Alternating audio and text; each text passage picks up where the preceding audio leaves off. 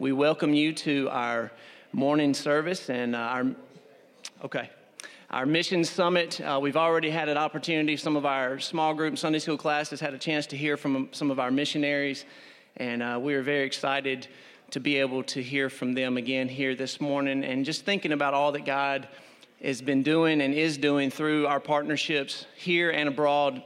It's really encouraged me, and I hope and pray that you will be encouraged uh, real quickly, before we get started, let me just share with you a couple of goals uh, that this weekend uh, has as its aim. Uh, number one, we just want awareness. We just want you to know who our missionaries are and what they're doing and how to partner with them specifically through prayer by getting their newsletters, uh, by getting prayer updates from them. If you haven't done that, visit our foyer on your way out or come back this evening. We'd love for you to come back and be part of our uh, panel discussion and our meet and greet this afternoon. And uh, you can sign up for newsletters. You can get prayer cards to stick on your refrigerator.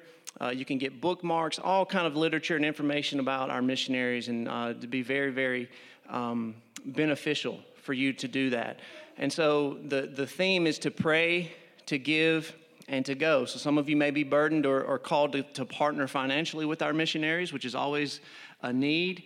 And then one of the long term goals that we have with this missionary partnership is that I'm praying that we will have some short term mission trips that are birthed out of our um, increased partnerships and relationship um, with our missionaries. And so we're very much looking forward to all of these opportunities. So thank you guys for being here. Uh, before we get started, I want to read a verse from the prophet Zephaniah. Zephaniah 3:17 says this: "The Lord your God is among you." Amen. He is mighty to save. He will rejoice over you with gladness. He will quiet you with his love. He will rejoice over you with singing. What a beautiful passage. As we think about the purpose of every ministry, every gospel ministry, is to understand that God is still faithful today and that he is mighty to save. And we are seeing people's lives be changed for all of eternity through the Great Commission being carried out through his people. And that's what that verse really is all about. And so, as He rejoices over us with singing, let's rejoice with Him and sing together. Will you stand with me this morning as we start out singing?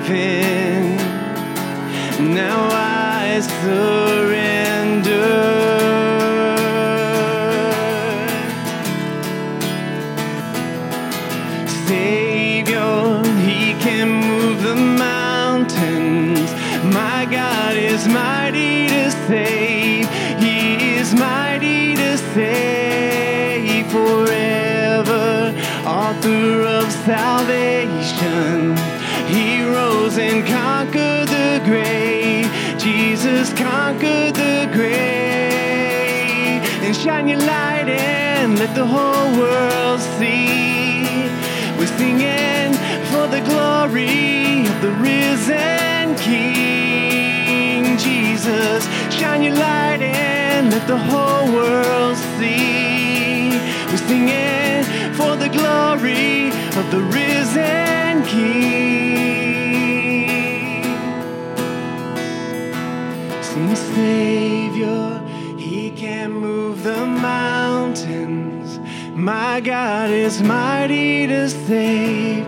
He is mighty to save forever. Author of salvation. He rose and conquered the grave. Jesus conquered the grave. Now, Savior, He can move the.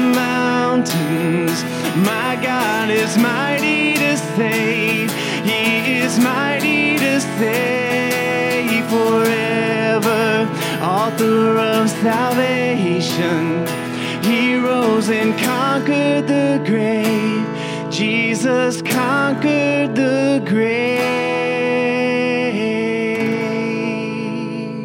And all God's people said, Amen. Thank you. You may be seated. Morning, Christ Church. If you were here last week, we promised you a, a special service today, and uh, boy, am I excited for what we have coming up. Um, you know, Marcus uh, mentioned our missionaries are in town, and so we, uh, we're excited that we have a, a few here today that are going to spend some time sharing with you.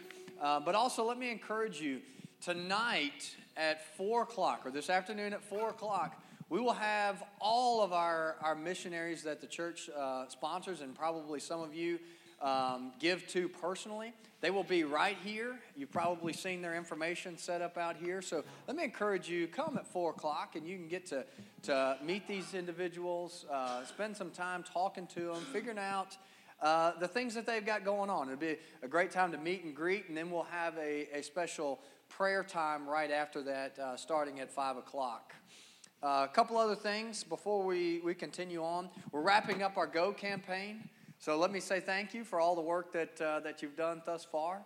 We still have some, some door hangers out here. So um, as you have time, please, you know, grab, a, grab another map, grab another box, and, uh, and continue to work, work faithfully for that. We, we do appreciate that.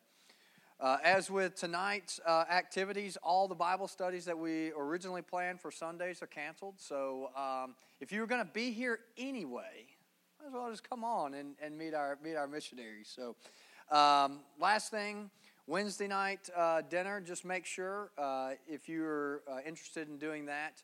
Uh, to make sure that you are reserved by 10 a.m. on Tuesday. So you can either uh, notate it and put it in the box uh, as you leave today or call the church office um, and do that just so we, we have a head count. Okay. So, with that, um, I have the opportunity to introduce to you uh, our first uh, missionary uh, speaker presentation this morning. This is uh, Gary and Winnie Whitmore. what's interesting, I I just learned this last night that the Whitmores have been uh, one of the first missionaries of Christ Church dating back since 1982 when the church was, was founded. Them and, uh, and the Cetrans were right there close together. So, talking about 35 years uh, of sponsorship of mission opportunity, that's, that's impressive. So, um, great thing. But, but Gary and Winnie Whitmore are missionaries with, with Transworld Radio, TWR. And this is the most far reaching Christian radio network in the world. There's programs in over 225 languages, and dialects are aired from more than 2,000 outlets, including 14 international broadcast locations. Every day, TWR's broadcasts reach millions in over 160 countries. Gary began working with TWR on Bonaire in 1976. In 1978, Gary moved to Guam and worked at KTWR. Winnie married Gary uh, in 1979 and also began her service with TWR that year. Gary and Winnie served on, uh, on Guam and Hong Kong and Singapore. In 1994, they returned to the U.S. Gary and Winnie have three children presented, and presently three grandchildren. Gary and Winnie pres- presently share the ministry uh, of casting TWR's vision to Christians in the U.S., looking for partnerships in churches and with individual Christians. So, with that, please welcome Gary and Winnie Whitmore. Please stand. And I'm going to invite Gary on up because I know he has, uh, he has a few things that he would like to share. So, with that, Gary Whitmore. Thank you, brother. Thank you. It is great to be here at Christ Church. It's hard to imagine.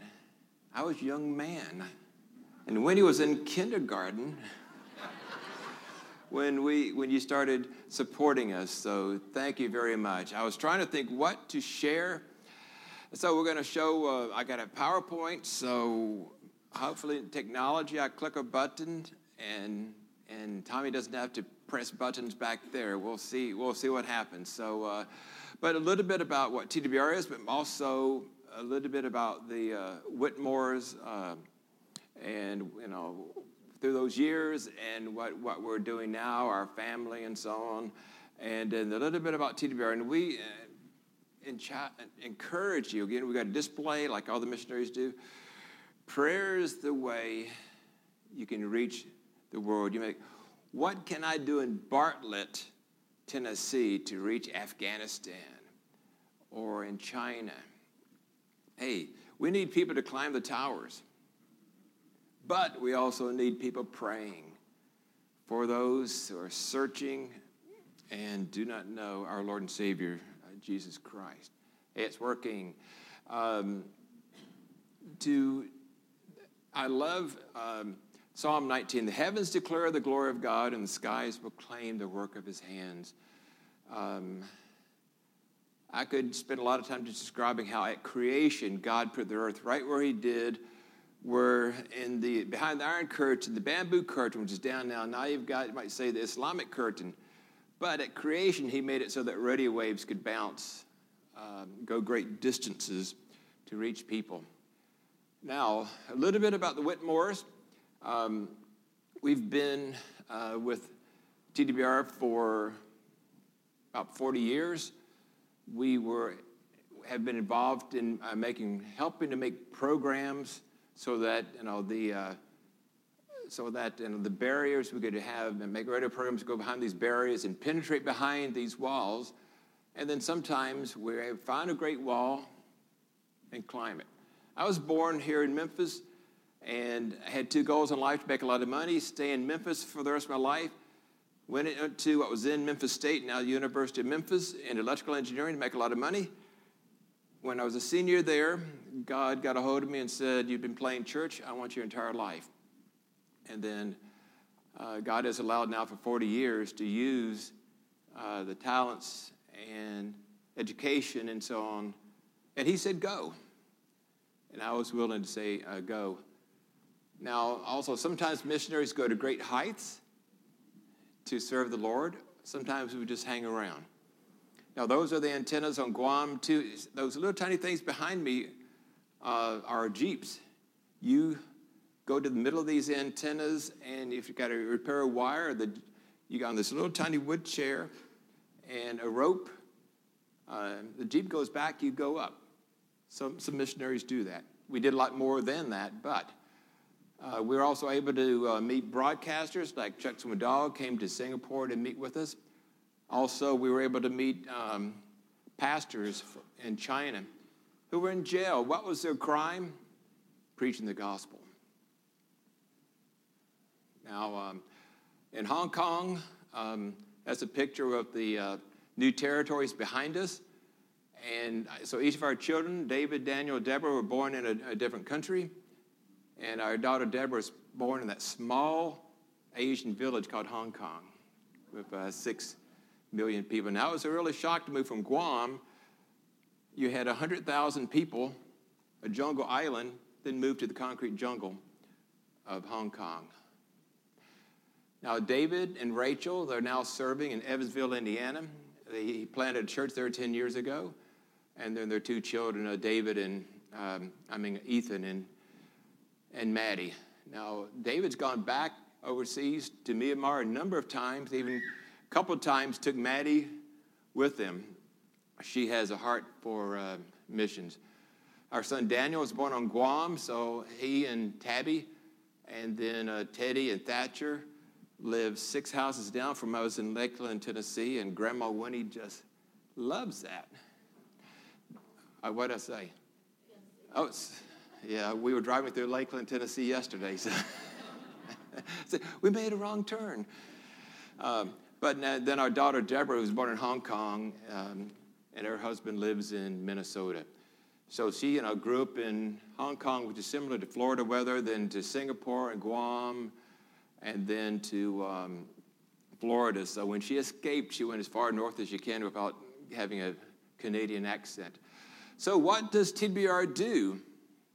We're broadcasting, as you heard, in 2,000 local stations throughout the world. But if you think about it, many countries in the world will not allow you to broadcast or have a local Christian station. There's no WCRVs or K-Love in, how about North Korea, Vietnam, China, India, all the Stan countries, Middle East, North Africa. I just mentioned more than half the world's population, and you cannot put in a local Christian station. So God has provided um, over 15 what we call superpower transmitters. Each of them are a miracle. They're in places where, humanly speaking, it's impossible for us to uh, broadcast. But um, and the power is very powerful. So each night we broadcast on a station. Now, 50,000 watts is the max you can use here in the States on AM. We have a station in I can't say where, if I, I can tell you where it is, but then I have to kill you. So I cannot do that, and you don't want me to. But it is a million watts on AM broadcasting to the Middle East and Iran each night. We also, uh, again, as I said, there's many, many countries. Why do we broadcast? Um, there's many Christian stations here. I was in Knoxville, Tennessee last week and traveling with our guy from Central Asia, and I said, click the you know, scan button on AM and then FM. Um, Knoxville, I think, is smaller than Memphis, and there were six Christian radio stations, uh, um, 24 hours a day. But um, we broadcast, many of our programs are like 30 minutes a day to millions of people, and I think that's why prayer is so critical. Also, there's over 300 what we call mega languages in the world.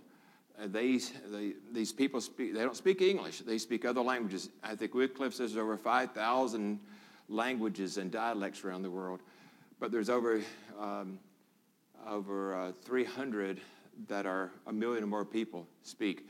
That's why TWR, uh, what is it called when somebody speaks two languages? They are what? Three languages, they are what? One language, they are what? American, that's it. but TWR is not bilingual or trilingual, but however you say 230 languages and, and dialects.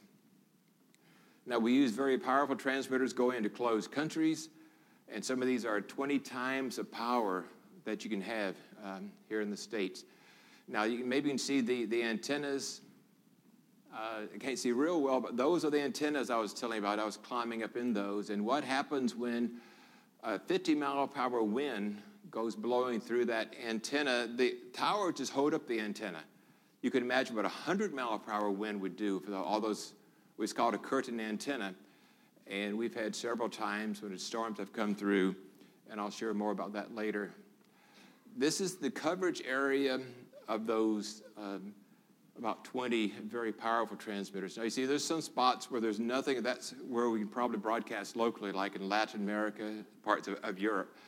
But that's the coverage area of those very major transmitters. A group called um, um, Christian, I know it was a Mapping International. They we gave them the information of the languages, the coverage area, and they guesstimate there's 4.3 billion people under the umbrella. Not 4.3 billion is listening, but is available in their language and with a, a good enough signal. Now, do you see this? I took this picture in China. Do you see what something that's unique? Um, he's got a bicycle and he's delivering, but what else does he have? He's got a cell phone. He's got a bicycle, he's got a cell phone. So TWR is not just radio. That's why we call it now, our name is TWR. Uh, we now, on a smartphone app, I left my phone over there, but you can now 67 languages, soon 100 languages. And most of the people using that app on their smartphone are in closed countries. And they're able to um, just reach uh, people. And see this guy, a big smile and a big cell phone. Uh, right behind me is North Korea. I was on the China North Korean border, and I got between here and Yalu um, with the um, on a little water taxi. You go back to Dandong, the Chinese village. They're building big, tall buildings. North Korea, there was nothing.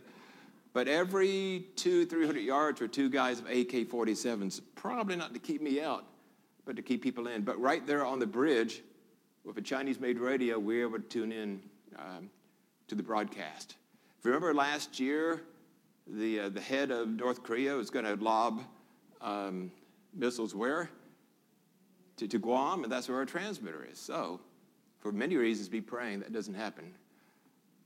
Now, all these power means nothing unless lives are being changed. And um, this guy said, I am a Kazakh from northwest China when I was shepherding. Now, how many of us would know how to reach a shepherd, a Kazakh shepherd in northwest China? And basically, I won't spend any more time, but he was going through on his radio, listening, and uh, became a Christian uh, through the broadcast. And then I was, ladies, would your life be different if you were born in Saudi Arabia or Afghanistan? Where this guy said, I was born and raised in Saudi Arabia to a conservative family, a Muslim uh, family. Ever since I was a young boy, I, I studied the holy book on a daily basis and performed my religious duties. But he wasn't worshiping the true God. But because of what you shared on your program, I'm ready to accept Jesus Christ as my Lord and Savior. Then what does it say? You know, in my country, if I convert to Christianity, it's a death sentence. That's what many people have to face. It's hard for them to hear the gospel, but then when they do, to make the decision. We could today have an altar call, and everybody could come forward, and nobody's going to knock on your door um, and ask, you know, hope that you die. But many of our listeners around the world have to do that. So, what can you do? I mentioned there's over 4 billion in the coverage area. Many of our broadcasts are 30 minutes a day max they tune in, and there's, there's an emptiness in my heart. If I get on the radio, listen to the music or something, it will help me. And but if they then they'll hear our broadcast. But say the broadcast of their language is eight to eight thirty, they tune in 15 minutes early, 15 minutes late. It'd be another language. But I believe that God is sovereign. Do you believe that? Are you willing to pray that people at the right time will tune in. Now, I'm trying to get rid of GBM prayers. You know what GBM prayers are? God bless the missionaries. That's great. But God answers your prayer, and it's so broad, He answers your prayer, you don't even know it. So, you'll see at our table and all the missionaries, we have sign up. We have, Winnie and I have an email update we send each week. Now, let me tell you how important prayer is. This is the antennas on Guam I was showing you. And you, it's hard to tell with the light, but there's a storm went through, damaged the antennas. And um, now, two years ago, it was June 19, no, 19, boy, 2017. You'll see that the, the track where they think the storm's going to go is going to go right over Guam. And it would have damaged the antennas. But then we sent out our special email update thank, for people to pray now, um, see if this works. No, I can't show it on the. But the storm, instead of going the way it did, it went this way went around Guam. And the weather people said, storms just don't do that. But they do when God's people pray. So I encourage, and the, the, the letter that we received from China that was the most impactful was a storm went through at Christmas time, which isn't really typhoon season, but it came through, damaged the antennas, electrical system on Guam, and we weren't able to let our listeners know. Then we got a letter from Sichuan. We were off the air for about two weeks. We got a letter from Sichuan province, China, saying, We didn't realize at Christmas you'd be taking a holiday. But you were off the air so long, we thought the Lord had returned and left us behind. Maybe realize how dependent so many people around the world are for the gospel, or I'm a believer and to be discipled. But they say, We're so thankful you came back on the air. So I encourage you uh, to be praying. One other quick thing uh, this is the transmitter that I mentioned that is, or where they were constructing it in, we'll call it, um, well, near the Middle East. And I got an email saying, in this country it snows, and we've got to, let me show you the next picture. All these radio wires are part of the antenna system that you put on the ground, like spokes of a, of a bicycle. And they said, if we do not get these in before it snows, we'll have to wait until springtime to start broadcasting. And I'm not emotional, but about two weeks later, I got an email saying, it's snowing everywhere in this country, except right around the transmitter site. So, you know, we think of, we see in the Old Testament, the New Testament, how God did great things and miracles, but for our lives, it was, oh, we don't want to bother him or he can't answer my prayers. Jesus Christ, yesterday, today, forever. So I and so God's the same. So I encourage you to be praying, and in your difficulties, He's in control. So thank you very much for all that you've done supporting us all these years. Thank you for your faithfulness. I ask you to encourage praying for us and um, be praying for those around the world. The rest of the world's not Shelby County. Tennessee. It's different. Be praying for these people who need Jesus Christ. Thank you very much. Thank you, Gary. I hope you guys spend some time with them in the foyer after service. And please come back uh, this evening we get to hear a little bit more from each of our missionaries. And uh, hopefully that just got your interest piqued enough to, to want to know more and how you can pray. And I, I think I speak for all of our missionaries is that that's the number one need that they have beyond financial support or going on the mission field. They just need our prayers. And so, um, you guys, please take advantage of that. The other thing that in- impresses me is uh, with all of our missionaries that we've talked to over the weekend, uh, just the, um, the idea of the different languages and how we're, we're utilizing the modern technology that can be such a double edged sword, right? It can be such a, used for such evil, and yet God is using it for such good for us to be able to get the gospel in all of these different languages so somebody around the world can hear the gospel in their language just simply by picking up a, a smartphone. That's amazing to me. And so, what blessings and benefits that we get uh, through partnering with these ministries. So, in, in view of that, we're going to sing how great God is and what He's doing with TWR, and then we're going to hear from some of our other missionaries. So, let's stand and, and just praise God for how great He is this morning.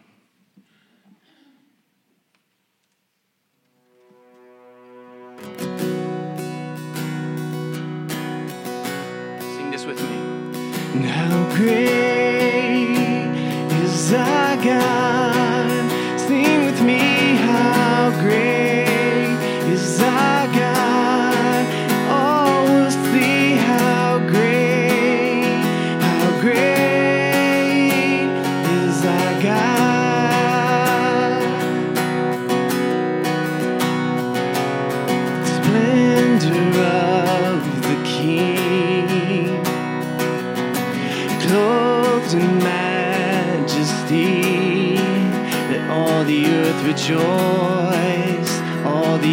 Rejoice.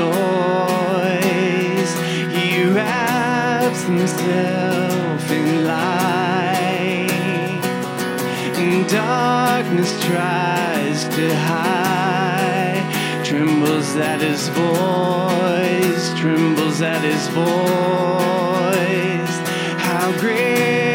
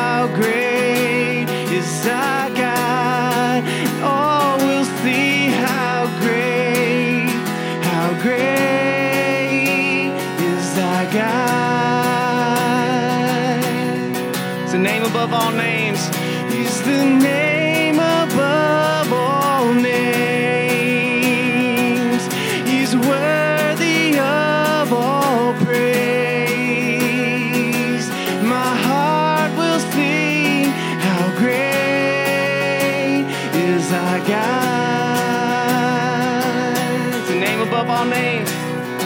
He's the name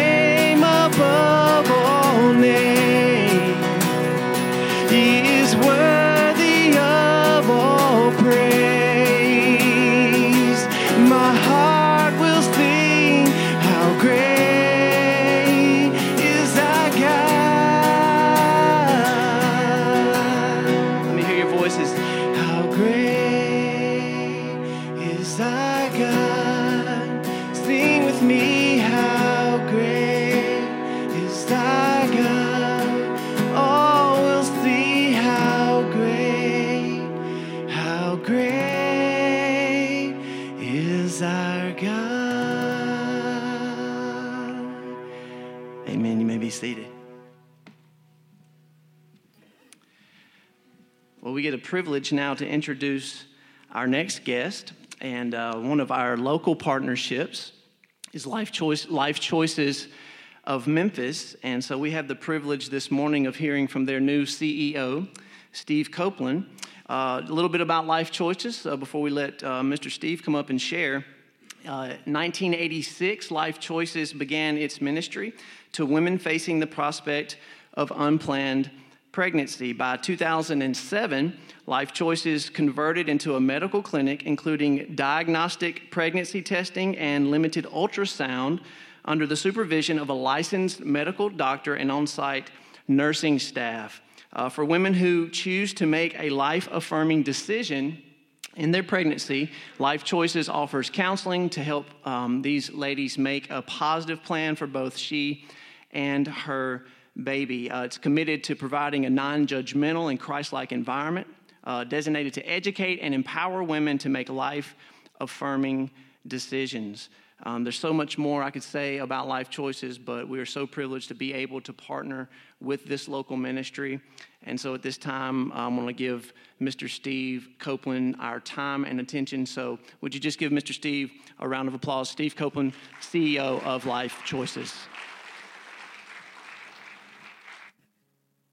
It's good to be here this morning. Thank you, Marcus, and thank you everyone who's been so encouraging thus far this morning as we've uh, shared uh, in a Sunday school class and we shared in the lobby. Thank you for all who came up to uh, affirm what we're doing. And uh, you heard a little bit about our mission. It's educating and empowering women to choose and cherish life, and yet it's being done uh, in many ways, just like we heard from Gary, sort of in the front line of a spiritual battle. Uh, whereas they're facing a spiritual battle of opposition from allowing the Word of God to penetrate many dark nations, we are bringing the Word of God into many dark, dark souls. Women who are struggling over issues, who have found themselves pregnant or find themselves already having had an abortion or a number of other circumstances.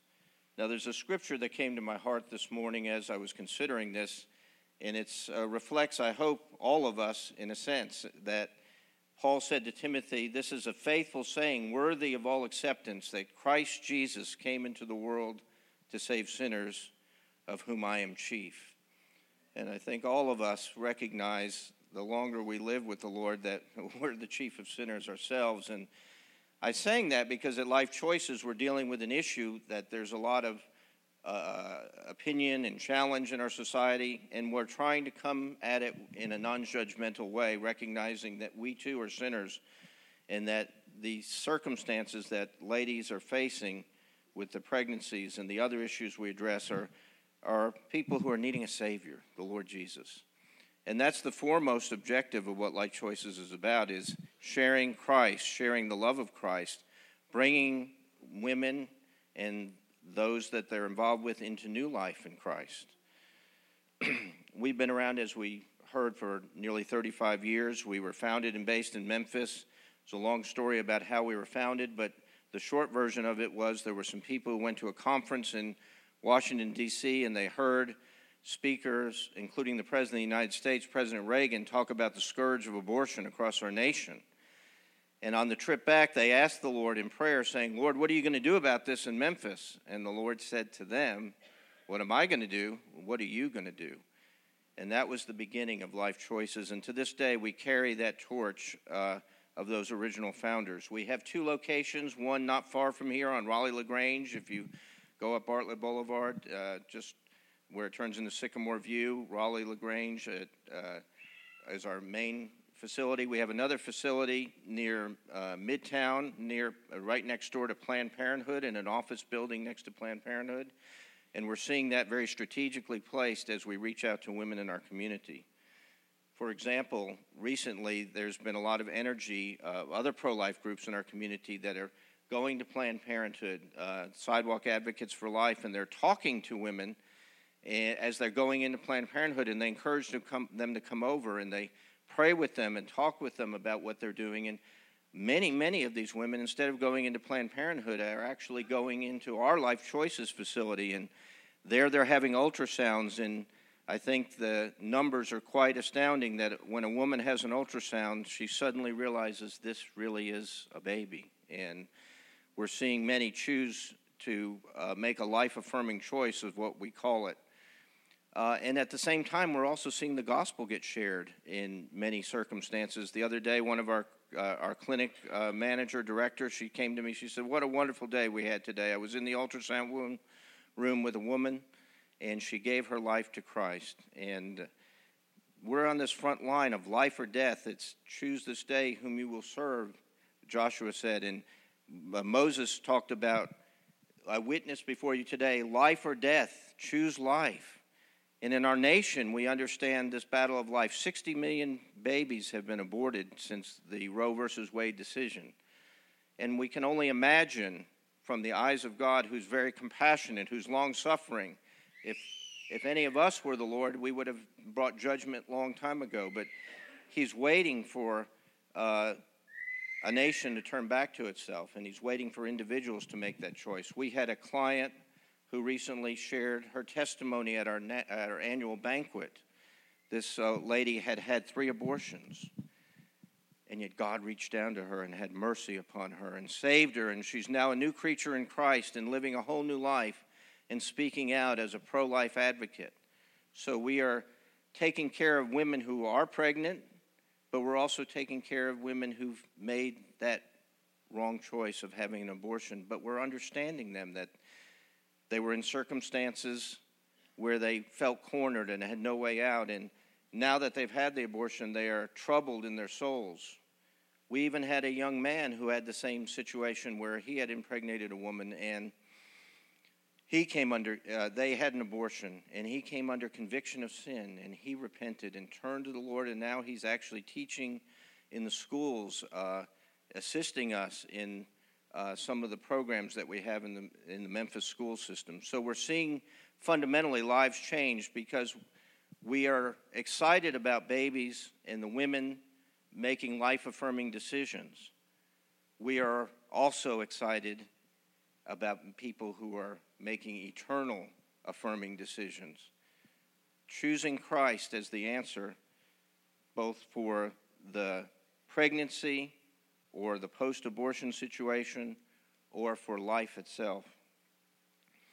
You know, it says in Isaiah chapter 5, verse 20 Woe to those who call evil good and good evil, put darkness for light and light for darkness. Isn't that where we are in a society now that we even are having this discussion that we saw a whole battle over a Supreme Court nominee based fundamentally on the pro life issue. Satan is, knows his time is short. Satan knows his time is short. He knew his time was short when Moses was born and they killed all the babies of Egypt. He knew his time was short when our Lord Jesus was born and they killed all the babies. And now he knows his final time is short and he's bringing out to kill, steal, and destroy. But our Lord Jesus came to give life and that more abundantly. And that's what life choices fundamentally is all about sharing the life of Jesus Christ with women who've been ravaged by the, by the powers of darkness. And we also need your prayers desperately because we're on the front line of this battle, just like we heard from Gary. Prayer is the most important thing a believer in Jesus Christ can do. It's, we have 24 hours a day, 365 days a year. Paul encouraged us to pray without ceasing. We covet your prayers. There are also numerous volunteer opportunities with us. If you're interested, you can talk with me or Stacy, who's with Life Choices. We have a table out there, and there's almost an endless capacity of office needs, of needs for coaching, women in our baby prep program and many of our other programs. Just want to thank you all for, again, for the support you all have given us, the encouragement, and want to say the momentum of life is on our side because we are on the Lord's side. We've humbled ourselves and said, Lord, we bow low before you. Now the life of Jesus Christ will sweep across our city and maybe we'll see something wonderful in our lifetime, a uh, sweep across our nation, turning us back to the living and true God. Thank you very much.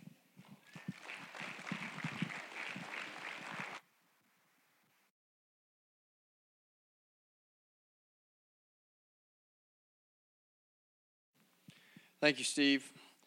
Um, you know what's amazing, just, just sitting back over there listening both to Gary and, and to Steve, and, and what I hope you're hearing as well is that, that these missionaries that, that our church uh, supports, you are a part of that.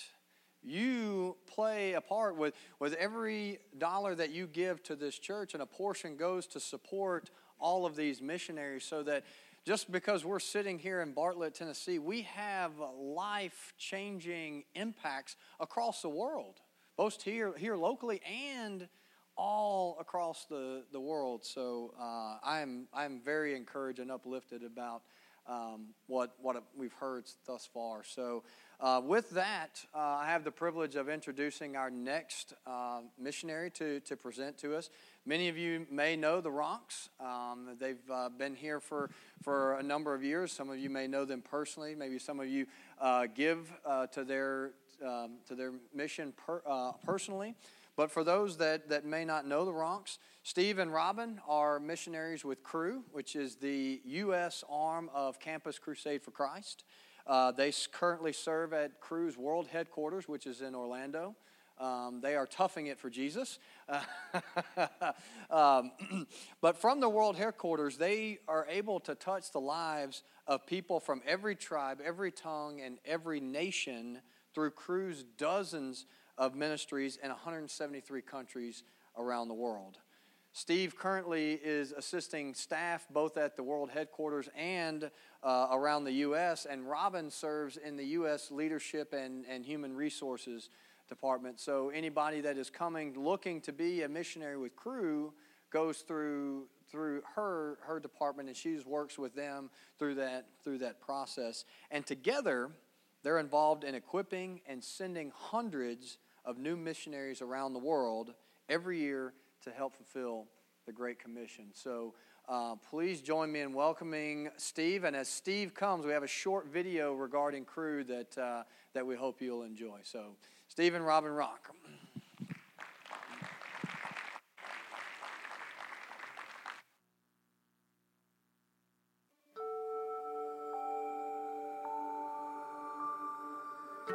It is when we start caring, when we experience unconditional love for the first time, when worship is more than words, it's a lifestyle. It is when we forgive because we've been forgiven, when we connect with each other when we become a community not just social communicators. It is when we take risks, when we leave our comfort zones, experience new things. It is when we let Jesus transform us, because what's on the inside is more important than image. It is when we love well in word and deed, when we join with others who share the same passion, when we rush to the aid of those who are in need, when our hope is contagious. It is when we see the bigger picture, when we go into all nations, as well as see the world around us as an opportunity to share our hope. It is when we become a caring community, passionate about connecting people with Jesus Christ, that we catch a glimpse of God's kingdom here on earth.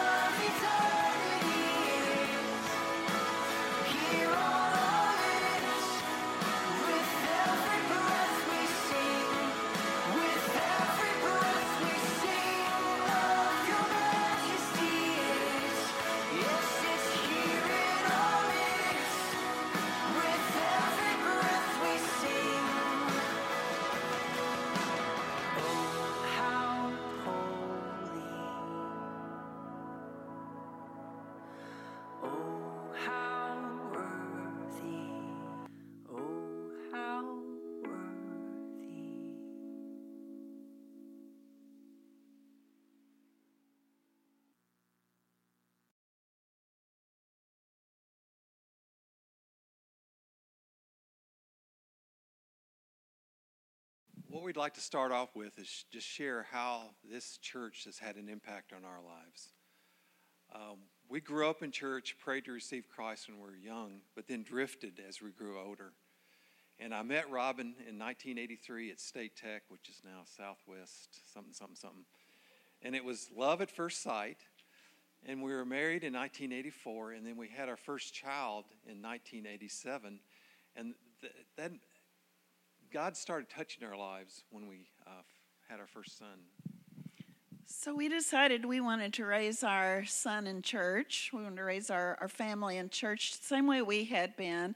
And we didn't feel like it had anything to do with us at that point in time. We were happy with how we were. But we started attending Central North because I had attended um, Central Church as a teenager and off and on through college. And we started attending Central North Church, as it was then called, in 1987, December of 1987. So just about 31 years ago.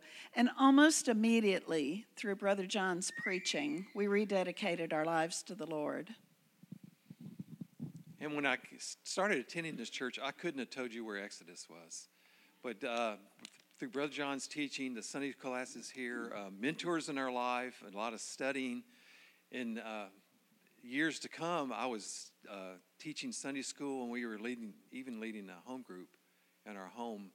And during that time, I started feeling God's call to do something in full time Christian service. And did a lot of searching, even looked at uh, joining staff here at uh, Christ Church. And a co worker with us at State Tech suggested we contact Cru. And so I sent my resume down there and uh, had the first phone call on Halloween afternoon in 1994.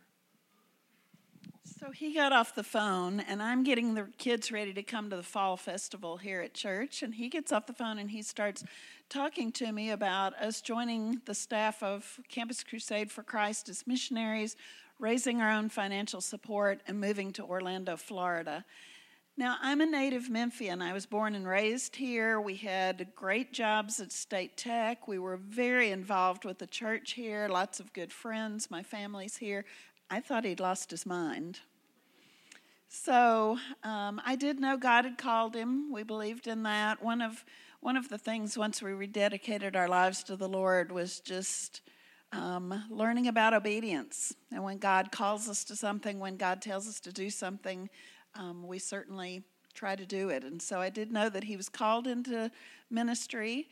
And so when he started talking about Cru, we prayed about it. And by the time we were accepted to join staff four months later, I was probably more convinced than he was that this was exactly what God was calling us to. So we went through the application process, we were uh, approved to join staff, went through training, and became missionaries with Cru in 1995. And that's when we left this church. Y'all sent us off into the mission field. And over the last, so we've been missionaries for 23 years. We've worked in a lot of different roles. Uh, we started out in the computer department down at headquarters, and uh, because we both had computer background, but we both worked in a lot of different ways. God has used us in different ways. I, I was involved in the prayer ministry after that. Uh, we were both conference planners with Cru. And one of the uh, big conferences that we were involved in is during spring break, during the month of March, we'd have a conference down in uh, Panama City Beach. That was the uh, biggest uh, gathering of college students to party during spring break in the U.S. So we would host a conference there, and each week we'd have anywhere from 50 to 1,200 students come to our conference. We'd train them on how to share the gospel in the morning, and we'd send them out in the afternoon to practice on the people on the beach, the students on the beach. And uh, God moved in, He'd send them to, to students on the beach that were just broken, searching for something in their lives. And uh, we'd have thousands of converse, conversations that week, and we'd have hundreds of students pray to receive Christ on that beach.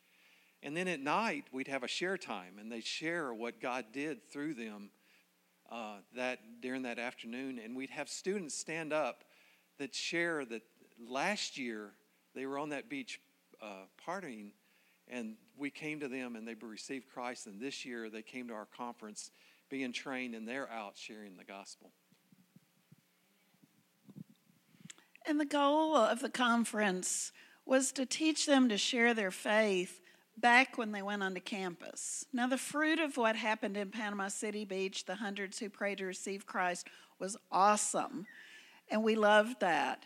But really, what we wanted to do was train these students to go back to campus so that they could share with their um, people in their dorm, their roommates, their sorority and fraternities, their sports teams, their families if they lived at home.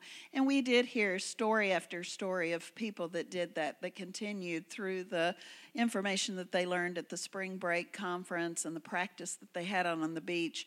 They would take that back to campus with them. So often we would have emails from um, our Cru staff who worked on campus with the students, and they'd say, I'm sitting here in the student union right now, and we just see students walking all around, just going up and sharing the gospel with other students. Thank you for the training you gave them. And then about three years ago, God called us to serve in New York. And uh, the ministry in New York is a very difficult place to share the gospel. Uh, at that time, there was only 5% of the population in New York were evangelical Christian. So it's a very dark place. It's, it's a, New York's focus is business, to be successful, to make money. And so uh, they uh, recruited us to go up there to help build up the ministry in New York. And that at the time we reported, there were 25 staff trying to reach 1.3 million students. And in two, we were able to serve there for two years. And during that time, the staff, we were helped to recruit uh, when we left, there were 60 staff, and we had opened up uh, campuses on several more uh, college campuses there. And as um, Rhett said, we now serve at the world headquarters. God called us back to Orlando. We had served there for 19 years, then served in New York City, and now we're back at world headquarters. And both of us serve um, in the HR department. Steve recruits people to staff from all walks of life, and I work helping our new staff, those who have already decided to start applications, and help them become full time missionaries. And in 28, um, 2017, no, 2018, we've had 318 people become full time missionaries with Cru. And that's people who are giving their lives, who go out and raise their own financial support and are serving with Cru. We had about another 500 who are serving as interns here in the U.S. Oh, uh, Cru, I don't know if you picked that up on the video. Uh, we were founded in 1951 by Bill and Vonette Bright on the UCLA campus, and that's where the name Campus Crusade for Christ came from. Today, we have over 5,000 staff in the U.S. and a total of over 20,000 staff around the world. We're in 150 countries. We have like 50 different ministries. So God has really blessed this ministry and worked through it to reach um, millions of people around the world. And one of the statistics I want to share with you is our Jesus film. It was produced in the 70s. It's based on the book of Luke. And um, it's one of our most powerful ministries. Of, I think the video said over two, 200 million people have received Christ through this video. And just recently, we hit uh, our 1700th language. Um, as there's over 5,000, but we've been able to reach or translate the Jesus film into 1,700 different languages. And we have teams that go around the world and show this. And it used to be big, bulky projection equipment, and now we can do it with just the new technology, uh, with smaller equipment that's easy to to bring into countries where it's not safe to share the gospel. Uh, we even have an app on a smartphone now where you can watch all 1,700 of these uh, videos on a, a phone. So if you can run into someone and they're in a, they have a different language and it's one of those 1,700, you can show them the Gospel of Luke through the Jesus film on a smartphone. And so, if you go to your App Store, Android or iPhone, you can search for Jesus Film and you'll find that app. It's a free app. You can download it for your phone and use that. Um, a few of uh, Cru's other ministries, as Steve said, we have maybe about 50, 50 different ministries. We reach out to every segment of society. So some of these were displayed on the video, may have been a little hard to read the text. We have a military ministry. Um, our, our men and women who are serving our country, we have people who reach out to them, who work alongside them, share the gospel, help them with marriages and just the difficulties that they go through. We have our family life ministry, which is just right down the road in Little Rock. They do marriage and parenting conferences. They also have a family life radio program. And they have had over 3 million people attend their marriage and parenting conferences. And they do share the gospel there, so many, many people have received Christ and had their families put back together through family life ministry. We also have Athletes in Action, where men and women use sports to reach out to people with the gospel. Um, we have an inner city ministry ministering to those who are poor and disenfranchised in the city. Um, our GAIN ministry was briefly mentioned on the video. That's our humanitarian arm. One of the most recent things they did, although they serve around the world and help people with clean water and things like that, but they were down in Panama City Beach and Mexico Beach after the hurricane and are still down there helping those people recover from that and providing resources that they need along with the gospel. Uh, one of our successful programs with college students is during the summer we have summer missions. And so, where a college student can serve uh, anywhere from four weeks to 10 weeks in locations all through the U.S. and around the world, and they give up their summer and they're, they're built into they're, they're once again they're trained on how to share the gospel they're sent out and they uh, in whether neighborhood or community they're, uh, they're serving in and share the gospel there and in um, 2018, we had 2,800 college students go on these summer missions. They shared the gospel over 63,000 times, and 5,300 people prayed to receive Christ through these college students giving up their summer to go around and share the gospel. And we are so grateful for those of you that partner with us. Uh, Christ Church has been a partner with us from just the very beginning, for day one, since God called us to this ministry. And um, as I look around the room, I see so many of you that partner with us individually as well, and others of you who are not able to do that but pray for us. And you really are partners. We use that term and we mean it. We could not do what we're doing if it were not for you you have played a part in these people coming to know Christ just as much as we and the other Cru missionaries have. We are very grateful for your support and prayers. We just we owe our life to this church, and uh, thank you for this opportunity to come here and share.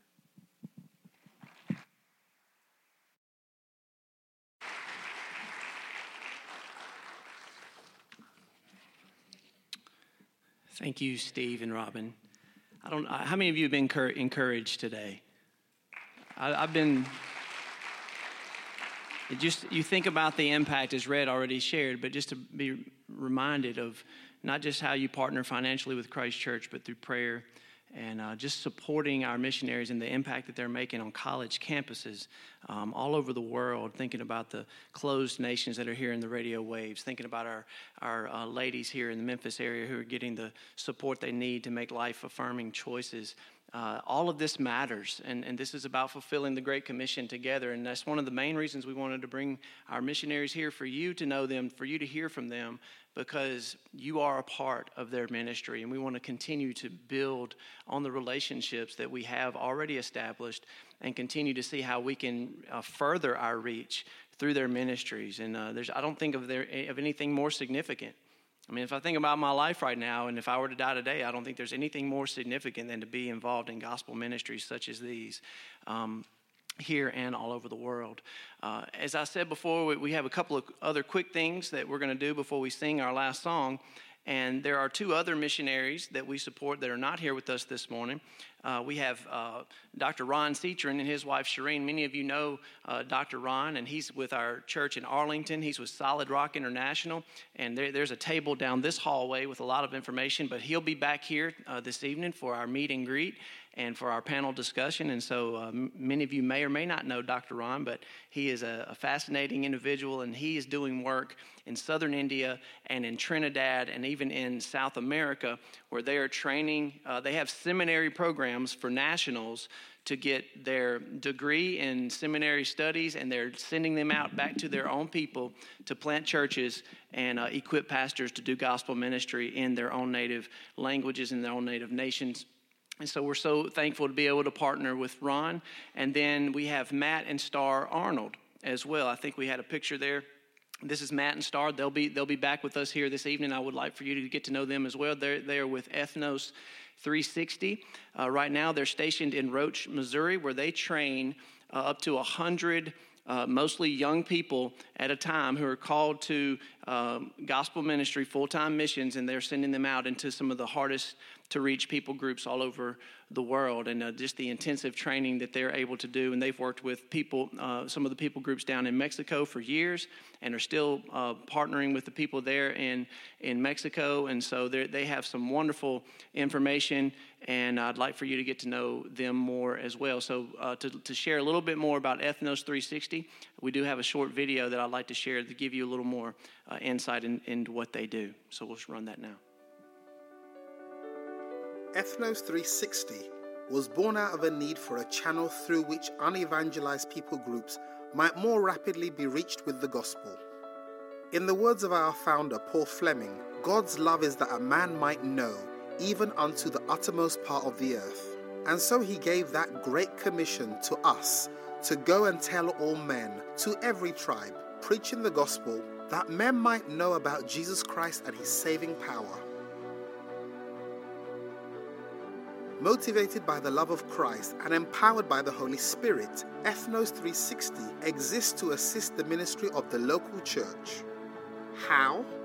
Through the mobilizing, equipping, and coordinating of missionaries to evangelize unreached people groups, translate the scriptures, and see indigenous New Testament churches established that truly glorify God.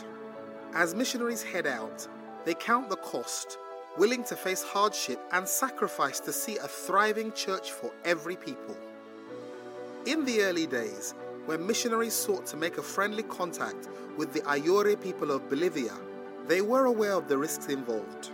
Cecil Dye wrote, I don't believe we care so much whether this expedition is a failure as far as our lives are concerned, but we want God to get the most possible glory from everything that happens. From the world's point of view, the expedition was a failure. Five men were martyred, but God did get the glory. A friendly contact was later established, and the Ayore Church was born. Over the years, Ethnos 360 has seen God's guiding hand in refining our initial and ongoing training programs. As different nationalities expressed an interest in reaching the unreached, Ethnos 360 began missionary training centers in multiple countries around the globe. Today, missionaries of various nationalities and ethnic backgrounds serve side by side. Their goal? To see a thriving church for every people. Though our methods continue to change with the times, the message remains the same. Missionaries learn the culture and language well before preparing and teaching foundational Bible lessons that begin with creation and culminate with the death, burial, and resurrection of Jesus Christ. And then they stand in awe as God gives the increase.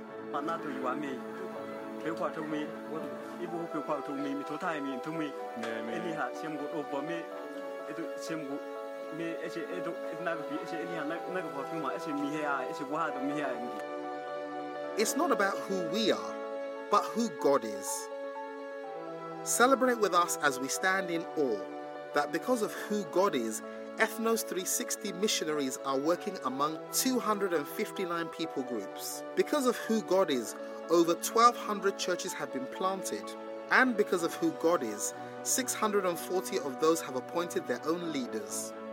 To date, 79 New Testaments have been translated, and 110 translations are in progress.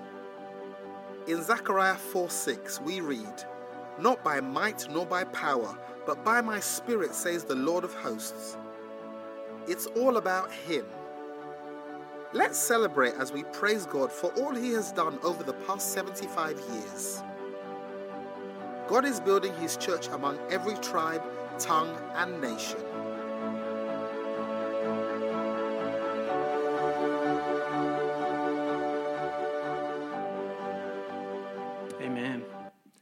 May say, you know, what's, what's the big deal about all these people groups, the, these different ethnic groups, all these different languages? A couple of things come to my mind before we close out. Number one, this is in the Great Commission, right? We understand that. Jesus said, You shall go be my witnesses. All right, start in Judea, in Jerusalem, Judea, Samaria, and to the what? The uttermost, the ends of the earth. Go take the gospel to all creation. So we know very specifically implied in the Great Commission is to take the gospel to every people group because God has always had a heart for the nations to save people from every nation. And I think about the picture that the Apostle John was able to see a glimpse of the glory of heaven. And it says, And he beheld the throne and the Lamb who was on the throne, and around the throne, he said, I saw a multitude of people. And what did he say? From every tribe and every nation and every language. So, so in, implicit in the kingdom of God is that we're not going to lose our ethnicity.